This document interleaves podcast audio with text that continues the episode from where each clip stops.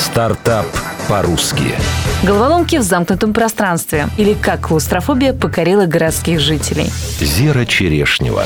Необычный способ провести время, пройти квест в реальности, на российском рынке существует всего год. За этот период в Москве открылось более 25 игровых комнат под брендом «Клаустрофобия» и больше 60 от конкурентов, перенявших идею. В регионах новые комнаты даже перестали считать. Сценарии квестов максимально разнообразны. Заброшенный замок, подводная лодка, психбольница, сериал «Декстер», дом колдуньи и даже бункер из фильма «Пила». Авторы проекта не скупятся на спецэффекты и реалистичный интерьер. Дым, ветер, звуки, вспышки, лазерные лазерные лучи, их не пугает даже вандализм посетителей. По словам сотрудников клаустрофобии, это главная проблема компании. Запись на участие во всех квестах проекта заполнена на три недели вперед, вплоть до 5 утра. Сейчас создатели игры Богдан Кравцов, Тимур Кадыров и Сергей Кузнецов зарабатывают больше 20 миллионов в месяц. Большим деньгам и серьезной популярности предшествовали авантюризм и чувство юмора, рассказал коммерсант ФМ Тимур Кадыров. Мы думали, что построим нашу первую локацию, и месяцев за 8 она, наверное, себя отобьет. Это был чисто эксперимент.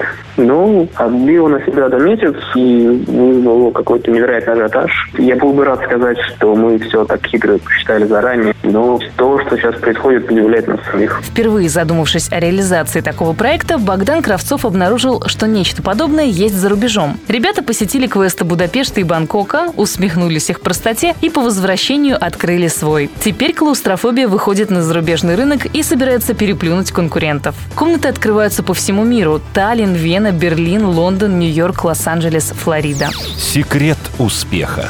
Запереть четырех человек в комнате, оборудованной под больницу, и взять с них за это деньги – дело опасное. Но создатели смогли обеспечить участников процесса впечатлениями на долгое время. Слухи об аттракционе быстро разнеслись по городу, и команде пришлось перейти на круглосуточный режим работы. Квест посещают и компании друзей, и коллеги, и семьи, и даже бизнес-партнеры. Правила одинаковы для всех. Разгадать головоломки, найти ключи и выйти наружу необходимо за час. С недавнего времени у проекта появилась апгрейд-версия квеста «Клаустрофобия перформанс». Там ситуация осложняется присутствием в комнате актера, исполняющего определенную роль. Посетители приходят за эмоциями и адреналином. По словам авторов проекта, велик спрос и на квесты для детей. Компания уже работает над этим. Цифры. Первые вложения – 1 миллион 200 тысяч рублей. Ежемесячный оборот компании превышает 40 миллионов. Стоимость участия в квесте от 2,5 тысяч рублей. Последняя франшиза в Москве была продана за 8 миллионов рублей. Стоимость франшизы в регионах от 350 тысяч рублей.